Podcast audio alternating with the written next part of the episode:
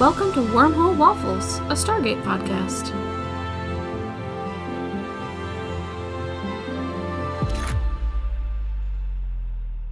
Welcome to Wormhole Waffles. I'm your host, Chelsea, and with me is co host Arezou. Hello. Last week we talked about episodes 14 and 15 of Stargate SG1 Season 3 with fan favorite Foothold. And today we'll be talking about episodes 16 and 17, Urgo and 100 Days. Urgo premiered on January 28th, 2000, was written by Tor Alexander Valenza and directed by Peter DeLuise. 100 Days premiered on February 4th, 2000, was written by Victoria James and Brad Wright and directed by David Warry Smith. So er- Urgo is another one of my favorite episodes, so I'm having a good time, but we have some thoughts about the second episode. Arezou, would you please summarize? Okay, very short summary. Urgo, they go to a planet that is functionally a desktop generic background, come back what feels like seconds later for them, but it's actually several hours later. Um, in the company of this tech Mm-hmm. that when it manifests physically takes the form of Dom DeLuise in his Robin Hood Men in Tights costume. and he's essentially curious about new experiences and he's just kind of experiencing things through them. Uh, only that only SG1 can see him. It was like I don't it was super, super cute. Mm-hmm. It was a really cute episode. A hundred days was less cute, not interesting. They go to this other place to see the like sky fire meteor Fire shower rain. fire rain that's what it is Yeah. and realize that this fire rain is actually getting closer and closer to the planet and it's gonna hit the primitive-ish settlement and wipe everybody out so they're like everybody go back but because of a density of naquadah in the soil everybody but jack and a cluster of the settlers go back and they get stuck and they can't go through the stargate so jack's there for 100 days while they try to bring him back and he takes up with a lady Which you are upset about. which i don't like Okay, let's do our quote reveal. Last week I gave you the quote of singing Row, row, row your boat. I And- I don't know who I said, but I was right. You said that it was Daniel trying to make a point and singing it to Teal'c. Okay, the context was wrong, but the person was right. Well, it was a trick question because it was all four members of SG1. So technically, it was Daniel.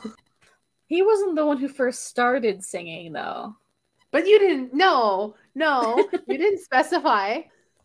Well, it was a trick question. I was setting you up to begin with because it was all for, you know. That's rude. I have a question about the first episode. Yeah. Have you shown me screenshots of this before, I don't know. like in a meme or something? Because Maybe. there's like a table covered in like pudding and jello that Uh-huh. looks very familiar. Oh, I don't know. I mean, Was it maybe in one of the memes you've sent me? It's possible. I don't remember it off the top of my head. All right, fair enough. Okay, so yeah, so they go to this other planet and unknowingly get little devices implanted into their brains, which just starts out as them having their senses heightened, like smell and taste. And so Jack and Daniel are enjoying uh, some chicory coffee, and then Teal chugs the entire liter. Which is such a mood. and mood. and they were like, "Isn't that hot?" And he was like, "Extremely." I'm like, "Well, you know, I feel like he can afford to drink burning hot coffee because Junior will just heal his throat." That was my assumption Mhm. because later, when Urgo is bad at impulse control and wants somebody to use the defibrillator, Mhm. Teal just gets up to do it and then they stop him. Yeah. But then Urgo says something about them still having their self control. Like they don't have to do what he says. Yeah. So part of me was wondering if Teal'c's just like, okay, fine, because he knows Junior's going to act as that buffer, Right. which I don't think it had occurred to anybody else, but that's what I thought was was happening. Yeah, I'm not sure what Teal'c was gonna try the paddles on exactly. Like, would he have done it on himself? That's what I assumed. Hmm. Oh, yeah, I don't know. I mean, he does operate with a certain level of thinking that he's indestructible because we've seen that in previous episodes where like Sam said that the Stargate might spark or whatever, and he's like, "Yeah, yeah, whatever, I'm fine." And then it sparks and it burns him, and she's like, Buddy. I told you I was gonna do that. so he seems to kind of think that he's indestructible, which you know is to his detriment sometimes. Wasn't too bad in this case. And I noticed that uh, there's still the picture of Sha're on Daniel's desk. Probably because he forgot to move it. and so everybody ends up in the cafeteria eating dessert. And this is the first appearance of blue jello, which kind of becomes a recurring joke. And okay. that pretty much anytime you see Sam eating something, it's blue jello. Okay. She needs so... a more balanced diet, but yeah. And so I actually was having a talk about this kind of thing yesterday with some people on Twitter about the things that Sam eats on the show. Mm-hmm. And talking about how with the blue jello, do we think that that was Amanda Tapping's choice to eat the blue jello? Because if they're going to have to be eating take after take after take, it's a lot easier to eat jello. Or is it kind of like a writer's bias towards, you know, women shouldn't be eating something high in sugar so that they don't gain weight. First of, of all, jello is full of sugar. Yeah. So it's not that. Also, jello being full of sugar is hard to eat a lot of. Oh, I feel like, like take some, after like, take, like you there's some non-sugar varieties. Like there's some with like fake sugar. Know, this essentially. is 2000, not 2023. Yeah. Like this was pre stevia and mm-hmm. agave and whatever. But like back in back in the 50s and stuff, people thought that jello was legitimately good for you. And I feel like it hasn't been until more recently that people are like, no, like gelatin. It's like not great. No, I, it's not even the gelatin, it's the sugar. Yeah. Well, I mean, both. Yeah. I think my theory is jello is a great sci fi food because it looks weird. Mm. So if you had asked me what my theory was, that that would have been it. I mean, certainly choosing blue jello, it, it stands out more visually than any other color would. Blue jello is not super common, at least not here. It's usually yeah. green, red, or orange. Right. Like uh, or purple. Like the other varieties exist, but I feel like I can't recall the last time I saw blue jello. Right. So maybe it's just yeah. it just looks weird. Yeah, and well, we were kind of talking about that, like in terms of comparing that to the Matter of Time episode where she picks up a donut and then puts it back in the box and how like we talked about that how it seemed like a yeah. really weird thing because she needed a donut later to do a demonstration about the explosion and so it didn't make a lot of sense for her to pick up the donut look at it with disgust put it back and then later need a donut that she should have just held on to in the first place and they wouldn't have even had to have shown her eating it necessarily I feel like the way the 2000s, like the late 90s, early 2000s approached women and their bodies was if we're not making it about the fact that they're not eating much, we just they just don't eat. Right. You know what I mean? It's like not a like I think about like Oceans 11, 12 and 13 how Brad Pitt's character, it's like a joke that every time you see him he's eating something. Mm-hmm. You would never make that joke with a woman. Right. Back then unless she's fat and that's the joke. Right that she's fat. But for guys, it was just like a quirk. So mm. I feel like they just wouldn't think to have her eat anyway. Well, that's why I was just wondering in this scene if it's seen as like less fattening to eat jello instead of all the pie that the guys were because the um, guys were consuming like multiple pieces of pie. It, yes. Okay. Like in in general, I think like her just eating blue jello is a sci-fi thing, but in this case, yeah, it's the least fattening of the options. So that's probably why she was doing it. Or maybe Amanda Tapping just didn't want to have to eat cake take after take. Yeah, maybe she just didn't like the options. That's why I was wondering. Like maybe it's like a personal choice. Like she really just didn't want pie. like she's not really a dessert person. I saw behind the scenes for a completely different thing. Um, for the 1995 Pride and Prejudice, where the actor who plays Mr. Bennet was saying that they were shooting a scene and he had to be eating something, and they're like, "Well, we'll make it fun. Like, what do you want?" And he said something like, blueberry pie with custard or whatever because it's his favorite dessert. He's like, by the end of the day, he's like, I never wanted to look at it again.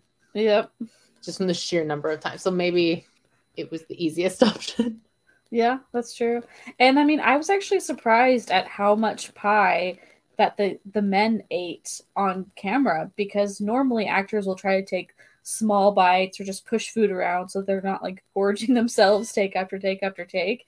But Jack on camera ate at least two entire slices of pie.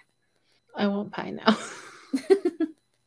so yeah, it made me wonder if he got sick of the pie eventually. We should ask him. Right? If we ever meet him. Like, about the pie, and he'd be like, What are you talking about? I don't know. He might remember. That yeah. might be one of those scenes that stands out, like that Urgo episode where I had to eat all the pie. Depending on how sick it made him, yeah. yeah. Well, and also it depends on maybe fans. If fans bring up the same kind of episodes over and over again, and then he's used to talking about them, this could be one of them, you know? Yeah. Very true. I really thought it was funny about like watching because they each had somebody following them around to make sure they weren't going to do anything weird and all of the faces of the airmen following them around like watching them eat all this pie in the cafeteria like horrified that they're going to town like this and like there's a woman who looks at the table still full of plates of food when they leave and she's just like i can't tell if she's horrified that they were eating so much or horrified that they left a mess behind. But there's a moment when when Sam, I think Sam is the last one to come into the commissary, right? Mm-hmm. So Sam comes into the commissary, and the guys are all sitting at the table, and Jack is eating what he claims to be yogurt, what everybody else claims to be pie, but what to me looks like melted chocolate ice cream. I don't know what he's actually eating, but he's eating something out of a spoon. I have never seen a man look that unhappy at a dessert table. He just looks miserable. I I'm thinking that this shot was like Richard Dean Anderson's like sixth take and he's officially over it and he doesn't want to eat anymore because he looks like he's being tortured. and I actually thought that that was part of the plot. Oh, that they were like overtaken by some sort of like god or demon of excess and they're basically being forced to like gorge themselves but they're not right. enjoying it anymore I mean, I think that was true a little bit because a little, but he looked he looked so sad. I mean, because they were eating a lot more than they normally would have. Yeah. Yeah. So like who knows how long it would have gone on for. Anyway, now that everybody's paused this to go get some cake. yeah. And so we finally meet Urgo, who is played by Dom DeLuise, and it's just so much fun. Like you know, I feel like every episode with directed by Peter DeLuise, it's like something fun is going to happen. There's going to be from a family like that, hundred percent. Yeah, they're like we we know what they're here for. They're here for the fun episodes, and I love it. He's hundred percent wearing his Men in Tights costume. That's all I could think. And I googled it. It's not the same outfit. It looks like the same. and then at one point, he's like talking about dying, and he's like like I'm gonna be dead or something. Like he emphasizes the word dead, and I just out loud went D E D dead, which is a line from Men in Tights. It's his line from Men in Tights. I'm like, I feel like you didn't finish the line. Right, you should have something completely different. And then I started wondering if he did that intentionally, but I don't know. Watch Men in Tights if you haven't. Almost makes me wonder if he did do that in one take, and they're like, no, that's a little too far. I could have had it all it's my favorite Mel Brooks. I can't I can't have nice things. I don't know if I've seen it. it I'm not sure. It's fun as a Robin Hood spoof. Okay. It's funnier if you've seen the Kevin Costner movie first. Okay. Because it's not a Robin Hood spoof, it is a spoof of that movie specifically. Okay, so I'll have to watch the Kevin Costner one first. Okay. Yeah. I feel like the only version of Robin Hood I've seen was the animated one. I have seen so many. Too many, arguably. And I don't even know why. It's not like it's my favorite story. Yeah, I don't know. I, I guess I wasn't terribly struck by the story as a kid. Because even the animated one wasn't necessarily my favorite. Just kind of wind up watching them. Anyway, this has been a very long tangent on Robin Hood, but.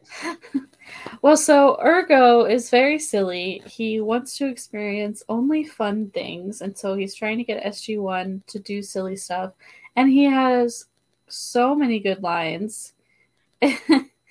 like they're talking about how they're essentially been tagged like animals, like how we would tag animals to observe them in the wild. And mm. you know, they're like, we're not wild animals. Or Teal'c says that, and Urgo's like, speak for yourself. Because Teal'c is such a big guy. and then like him like uh urgo trying to be like oh you know i didn't mean to bother you or whatever and they're like he gets them all to say it's not his fault and then teal'c is like it was not his intention and like so just like teal'c having these like random liners which is really funny and um i think when they were all singing row row row your boat teal'c's was definitely the funniest because it was like his kind of monotone singing Oh. it was the most jarring because the rest of them were like into it. I kind of wish he he would have just like made up his own melody. I know, like, just like monotoned the existing one, or like put in like gold words to it instead. Or on the complete flip side, he uses the correct melody, but they're all into it this much, and he's into it like ten times more than they are. Like he's out here trying to win American Idol with his performance. I, I do think it was the funniest one. So, and Urgo uses Jack's kind of iconic line of "For crying out loud," and yeah, so it's like it's just like line after line after line for Urgo. It was fun. yeah, it was really fun. And so then we get into the whole thing of like what I was kind of referring to last time is this AI a sentient life form? Because we were kind of talking about that last time when we had the trial triad with Skaara right. and Klorel, you know, talking about Klorel being, you know, a sentient life form that deserves to live on its own kind of thing. And so this is kind of coming back up in terms of like, you know, if you need a host body in order to survive, like, do you have the right to live? Right kind of thing. Although in this case, it's a, you know a bit more complicated because this is an AI. So does this it's very topical right now? Right, but I told you it's not the kind of AI you hate. It's it's well okay. I feel like if studios had access to this, we'd all be in a hell of a lot more trouble. Need everybody, anybody out there shilling for AI to remember that they're not benevolent Dom DeLuise's in reused Robin Hood costume. they're tech run by greedy corporations looking to put artists out of work. Yep. So remember that. Thank you.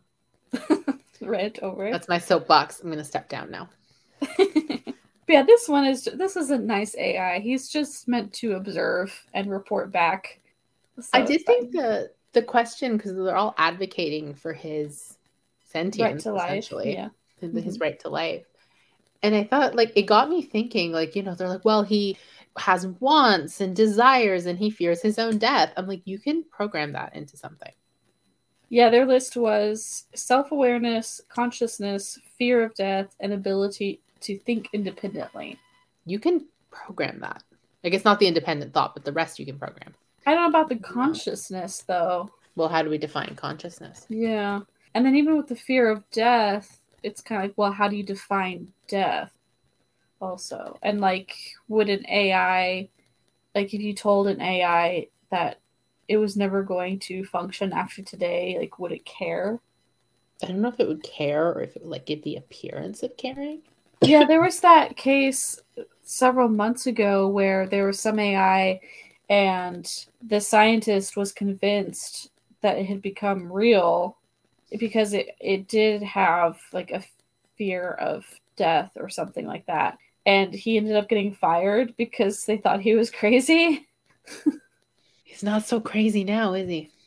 Yeah, well, I guess they were just like, well, you programmed the AI to speak that way by feeding it certain commands or like by speaking to it in a certain way. You trained it to speak back to you in a certain way. So then it's like, how would you ever really know? Because then it's like, how do you differentiate between programming it to seem like a real, you know, being versus actually being one, you know? Yeah. I feel like that would be really hard to determine. Probably why they don't try. Yeah. Might have to one day. Yeah. I was wondering, it seems like everything that we see in the show that's like new or different has round doors. Have you noticed Because it's that? quirky. I can't say I've noticed, but that doesn't surprise me.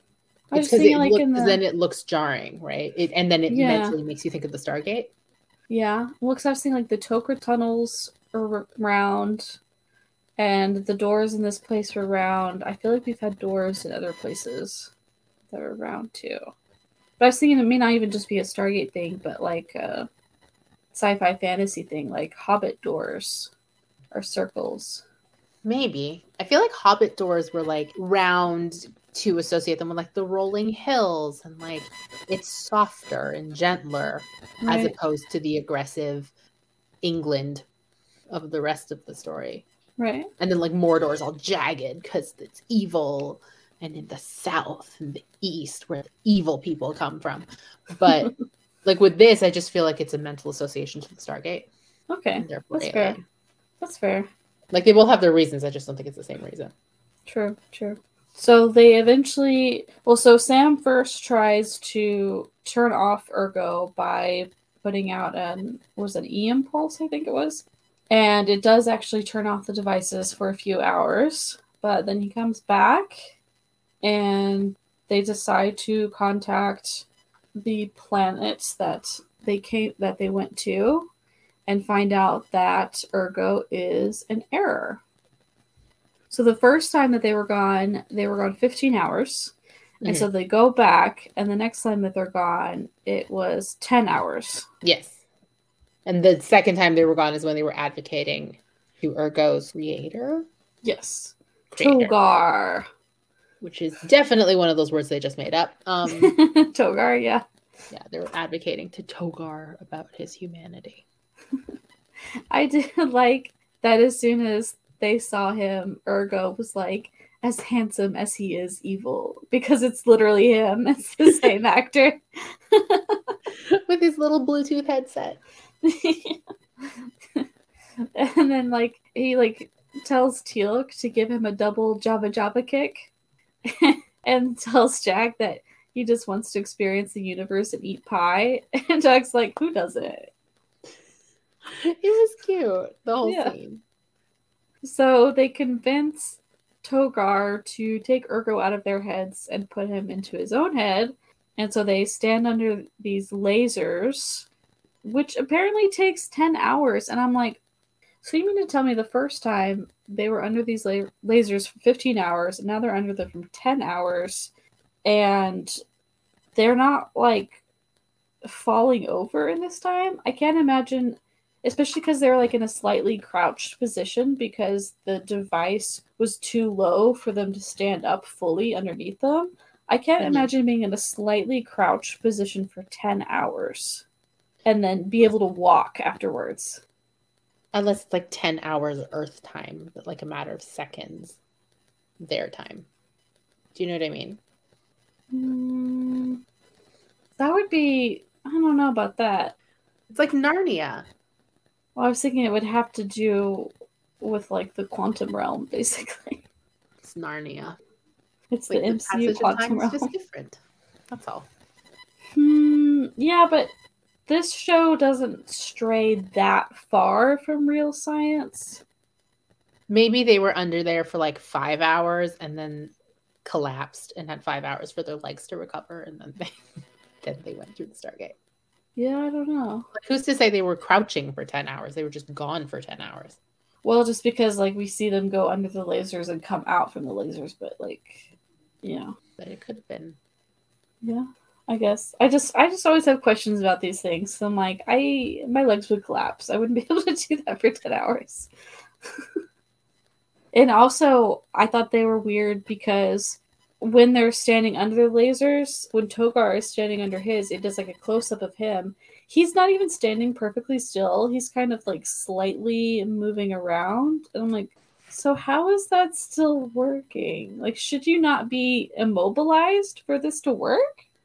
Dom DeLuise couldn't hold still, and that was the best take they got. That's what it is. I just feel like you got you should be in like chairs where you have you're like relaxed and your head is back and you can be totally still. But that makes too much sense.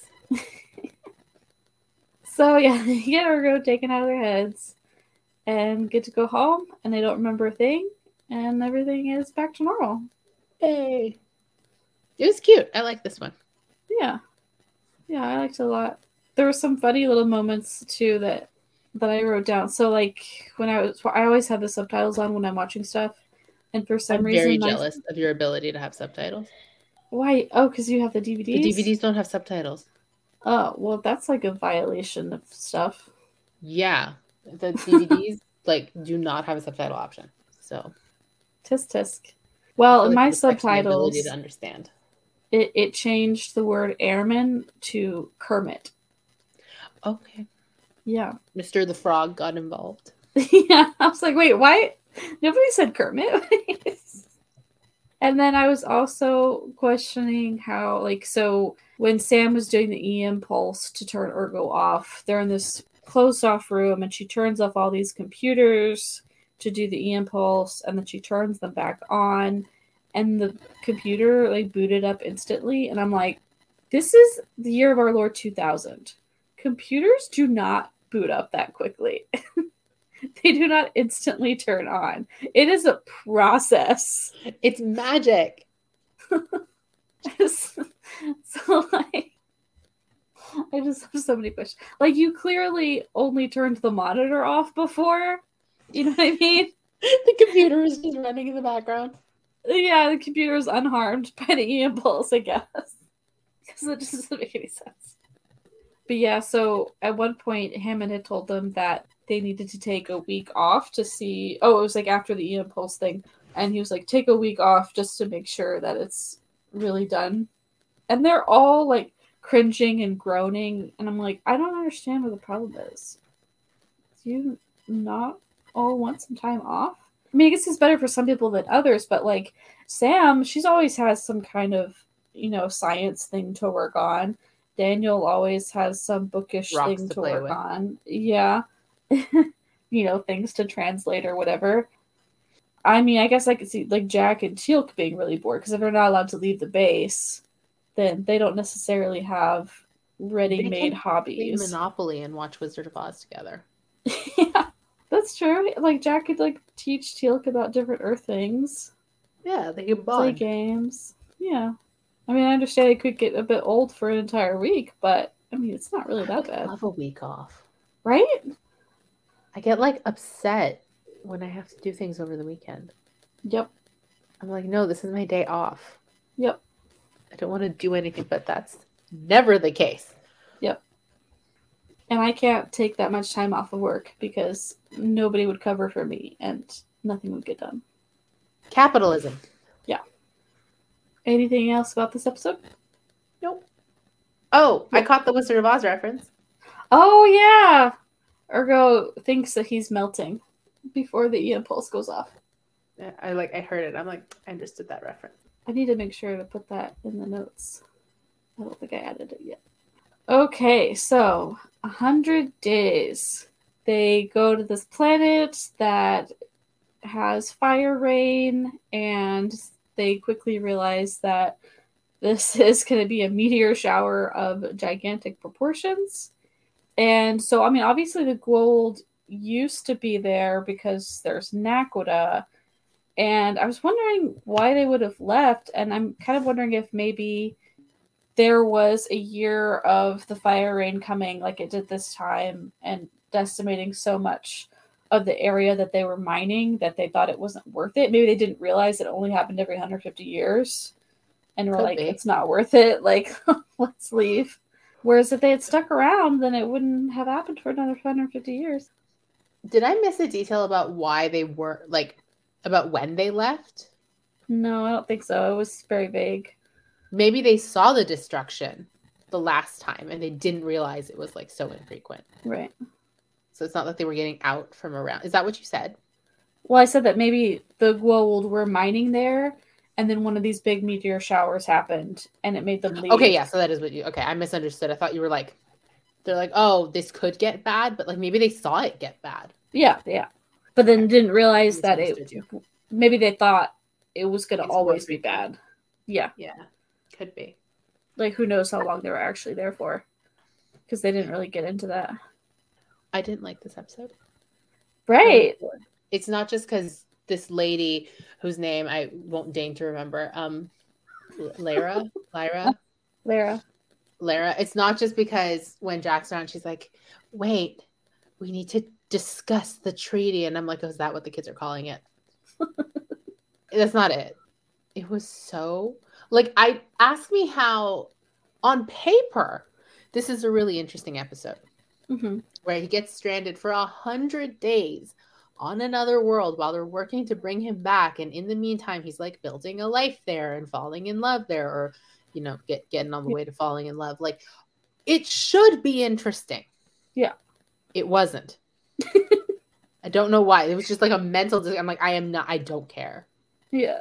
If the episode title was not a hundred days, it would not have conveyed to me that a hundred days had gone by. It didn't feel like it. Yeah. I mean, there was just like the three months later thing, and then he was wearing different clothes. of which like he could have done at any point. I was astounded, however, that Daniel Jackson was separated from a person who was trapped and required their help to come back and actively devoted himself to the endeavor Did he for a hundred days. I mean, that was Sam working on it, not Daniel. I know, but he was like involved, I assume. Am I giving him too much credit? Did he just leave? He might have. I mean, I don't think he mean, I- left, but it was Sam. Sam, was at the forefront. Sam was Yeah. running it. But the fact that Daniel wasn't like, Are you sure there isn't a wall we can read? was astounding. But now that I think about it, he's barely there. So you know what? This tracks. It's on brand. Daniel doesn't get out of sight, out of mind where Daniel Jackson is concerned. Well, yeah, because I mean, what Sam is work, she's working on the particle accelerator. That's not Daniel's wheelhouse. He doesn't know anything about. Like, he can't actively help her build that. He doesn't know anything, full stop. I mean, he could be an errand boy, like fetch her things, you know, like, but he doesn't know anything about that level of science. I did look this up. The uh, so like particle beam weapons, and the military has looked into using them, like using the an accelerator as a weapon over many decades, but it's essentially it hasn't been worked out well enough for it to actually be practical for use by the military. Yeah. But what was interesting was that it was like particle beam weapons and alternate names are like ray gun and ion cannons. And I was like, wait a minute. So the Tollan's weapons, which are ion cannons, are particle beam accelerators. And I never put that together before. Yeah. Anytime somebody says ion cannon, I think of Star Wars. So I hadn't put that together either. Is that in Star Wars too? Yeah, um, Naboo has an ion cannon, I think. Oh. Somebody has an mm-hmm. Okay. ion cannon. I feel like it's Naboo. It might be Boba Fett. Don't at me. I don't care.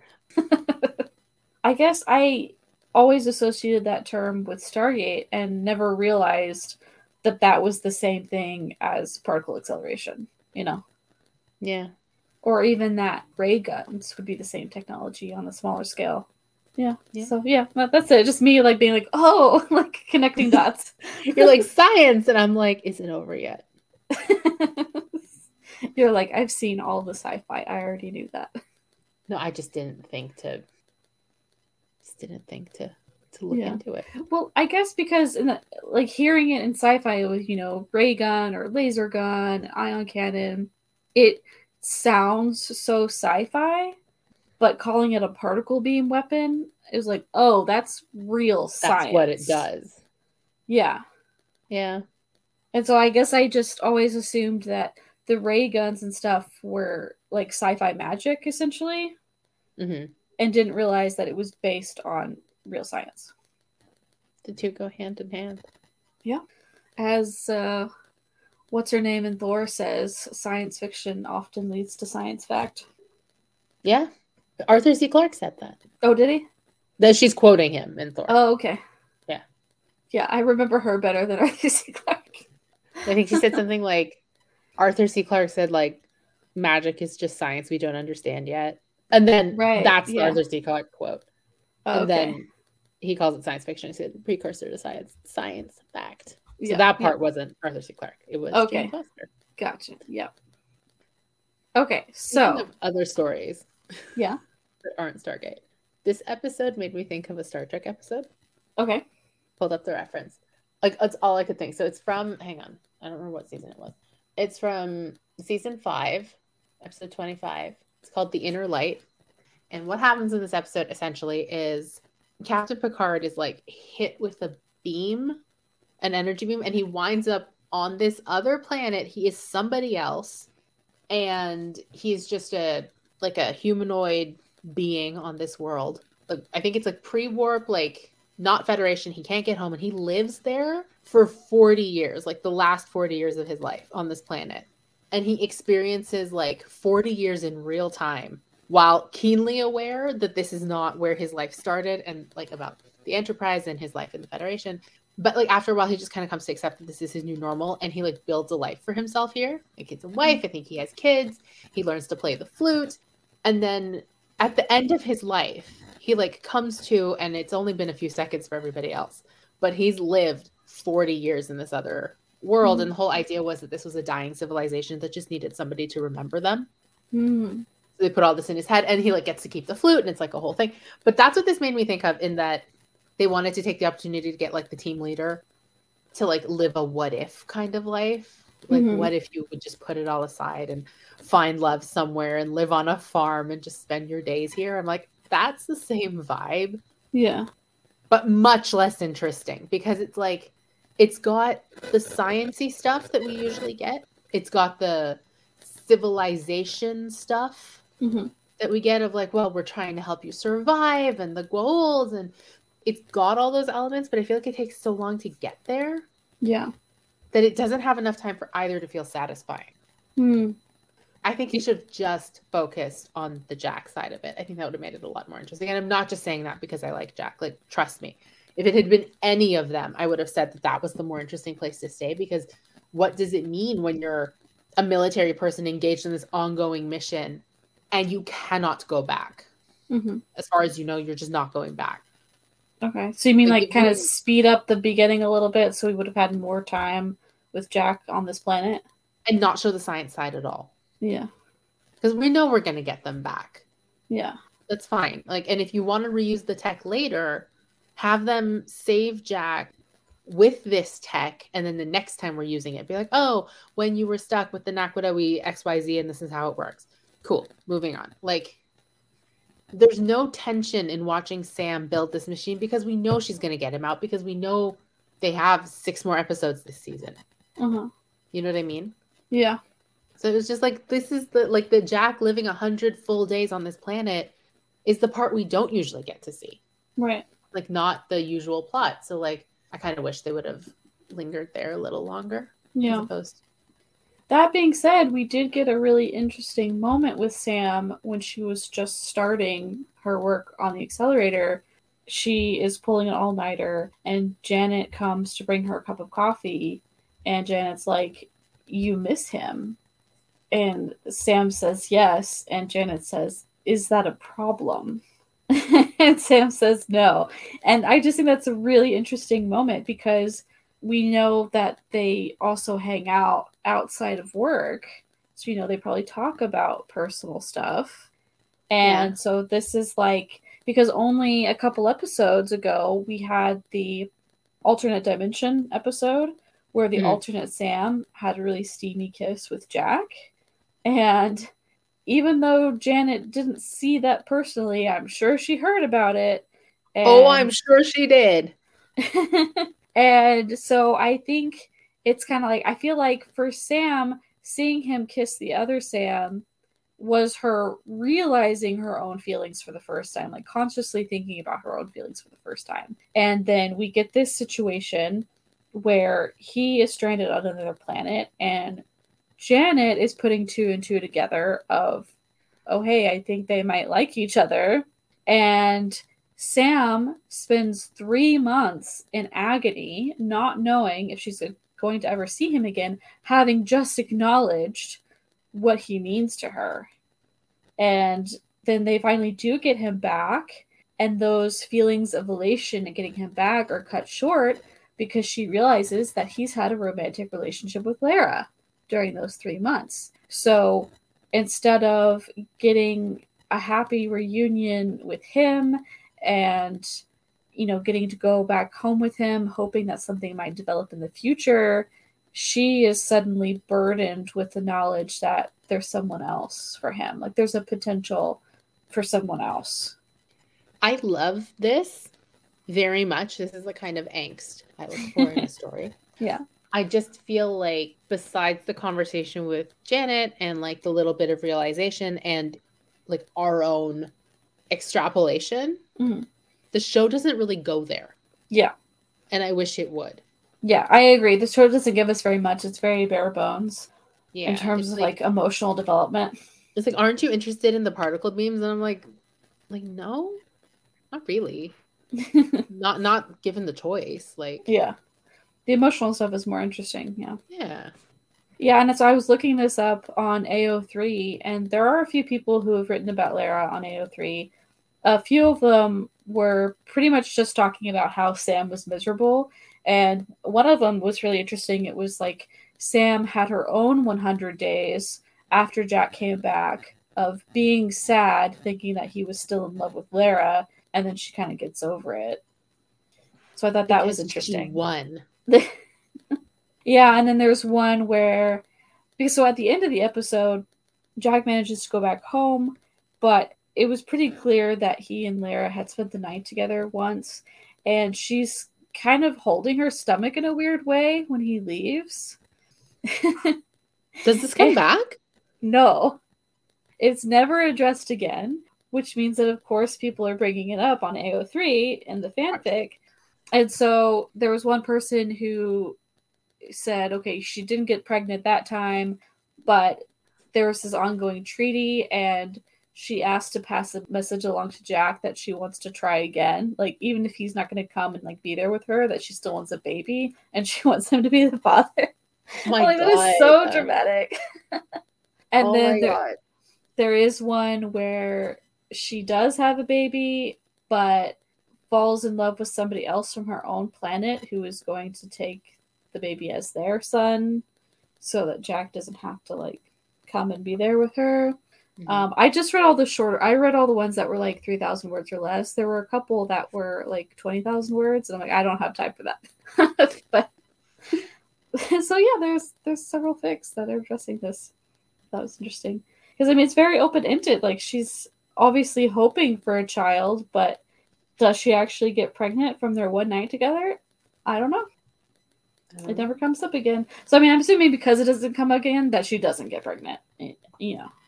yeah, probably No. not. Maybe they were like thinking to tease that in, like just in case they wanted to revisit it, and then it just never did. Yeah. Maybe they realized that Lara didn't like test well with the audience. Like, with the with the rabbit Sam Jack shippers. Sorry, yeah. Yeah, no chance. No chance of that happening. my bad. I'm not actually sorry.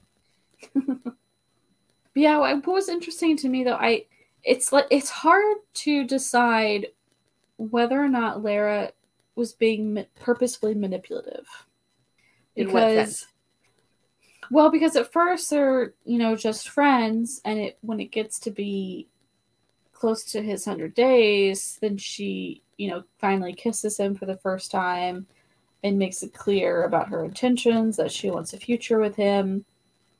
And you know she is going to go throw his clothes away so that he's not reminded of home and all this kind of stuff. So it's like is that being manipulative so that he'll forget about his past? Or is that just taking a chance on an opportunity you know? Yeah. My inclination is she's just taking her chance. Yeah. I mean, obviously, it becomes more manipulative when she hears voices on the radio and doesn't immediately tell him. Yes, but I think initially. Yeah. And, like, as far as Jack willing to go along with it, I mean, I feel like on the one hand, I get it, and it's like he thought that he was going to be stuck there forever, so he might as well develop a romance with somebody. But on the other hand, he knows that even if they can't get to him immediately, they could eventually find an ally who's willing to send a ship and pick him Yeah. up, you know? So even if it took one to two years, They would have gotten him back. yeah. So it's interesting that he decided to go along with it when it had only been three months. Yeah. See, that's why we needed to spend more time with Jack. Yeah.